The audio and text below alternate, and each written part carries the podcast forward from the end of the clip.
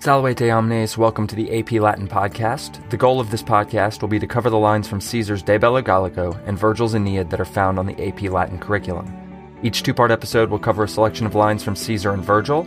I will present the Latin and English of the text, providing relevant clarification, background, and cultural information that will help put the readings in their proper context. I encourage you to read along with me as you listen to the Latin and to use the English as a way to check your understanding rather than relying on the English for understanding. Each episode will conclude with some essential questions to consider as you process through the meaning of the text. Parati eamus. AP Latin Podcast, Episode 4a, De Bello Gallico, Book 1, Chapters 6 and 7. In this episode, you will learn that the Helvetians prefer the easy road, and that stalling is a perfectly legitimate military tactic. Erant omnino itinera duo, quibus itineribus domo exira possent, unum persequanos angustum et difficile, inter montem iurum et flumen Rodanum. Vix, qua singuli cari ducerentur, mons autem altissimus impendebat, ut, facile, per pauci prohibere possent. Alterum, per provinciam nostrum, multo facilius atque expeditus. Propteria quad inter fines Helvetiorum et Alabrugorum, qui nuper peccati erant, Rhodanus fluit, isque non nullis locis vado transitur. Extremum oppidum Allobrogum est proximumque Helvetiorum finibus Genaua, ex eo opido pons ad Helvetios pertinent. Allobrogibus sese vel persuasuros, quad nondum bono animo in populum Romanum viderentur. Existimabant, vel, vi coacturos ut per suos fines eos ire paterentur. Omnibus rebus ad profectionem comparatis diem dicunt, qua die ad ripam Rodani omnes conveniant, is dies erat ante dies quinque calendas aprilis, Lucio Pisone, Aulo Gabinio consulibus. Caesari cum id nuntiatum esset, eos per provinciam nostram iter facere conari, maturat ab urbe proficisci, et, quam maximis potest itineribus in Galliam ulteriorem, contendit, et ad genauam pervenit.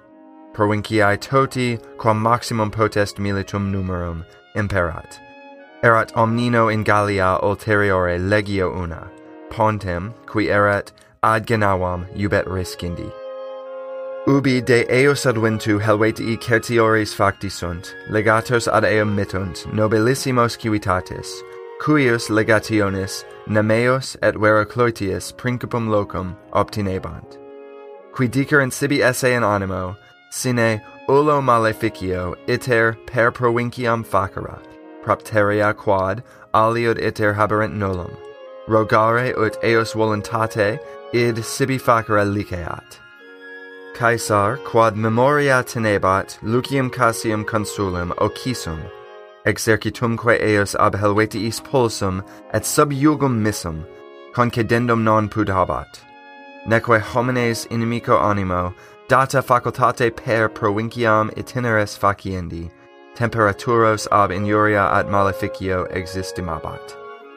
Tamen ut spatium intercedera posset, dum milites quos imperavit convenirent, Legatis respondit diem se ad deliberantum subturum, si quid velent ad idus aprilis veveterentur. There were in all two routes, by which routes they would be able to leave from their home. One through the Sequani, narrow and difficult, between Mount Jura and the Rhodanus River, on which carts could barely be led one at a time. Moreover, a very tall mountain was looming above, so that very few would be able to easily prevent them. The other was through our province, much easier and more unhindered, because between the borders of the Helvetians and the Allobroges, who had recently been pacified, the Rhodanus River flows and is crossed by ford in some places. The farthest town of the Allobroges and nearest to the borders of the Helvetians is Geneva. From this town, a bridge extends to the Helvetians. They were thinking that they either would persuade the Allobroges because they did not yet seem in good minds towards the Roman people, or that they would compel them by force to allow them to go through their borders. After all things were prepared for departure, they state a day on which day they would all come together on the bank of the Rhodanus River. This day was five days before the calends of April, in the consulship of Lucius Piso and Aulus Gabinius. When it had been announced to Caesar that they were trying to make a journey through our province, he hastens to depart from the city, and by as many journeys as he possibly could, he heads into ulterior Gaul and arrives at Geneva. He levies from the whole province as large a number of soldiers as he possibly could. There was altogether in ulterior Gaul one legion. The bridge, which was near Geneva, he ordered to be torn down. When the Helvetians were made more certain about his arrival, they send ambassadors, the most noble of the tribe, of which ambassadorship Nammeius and Verucloetius held the chief position, who would say that they had in mind to make a journey through the province without doing any harm, because they had no other route, that they are asking that by his will he permit them to do this. Caesar, because he held in memory Lucius Cassius the consul killed and his army defeated and sent under the yoke, did not think that it must be allowed nor did he think that men with hostile mind, having been given license for making a journey through the province, would refrain from injury and doing harm. However, so that a period of time would be able to intercede until the soldiers whom he had levied could gather, he responds to the ambassadors a day that he was going to take up for making a decision. If they wanted anything, they should return near the Ides of April. This section provides the final setup for Caesar's invasion of Gaul. The Helvetians, having stockpiled food and supplies and burned their towns and villages, began exiting their land. Between taking a difficult and dangerous path through a potential enemy, since they had killed Orgetorix, who had originally made the alliance with the Sequani, and taking a relatively easy route through the territory of the Roman province, the Helvetians decide to take the easy path. When Caesar speaks of the province, he is referring to the Roman territory of Gallia Narbonensis, the first Roman province in ulterior Gaul north of the Alps.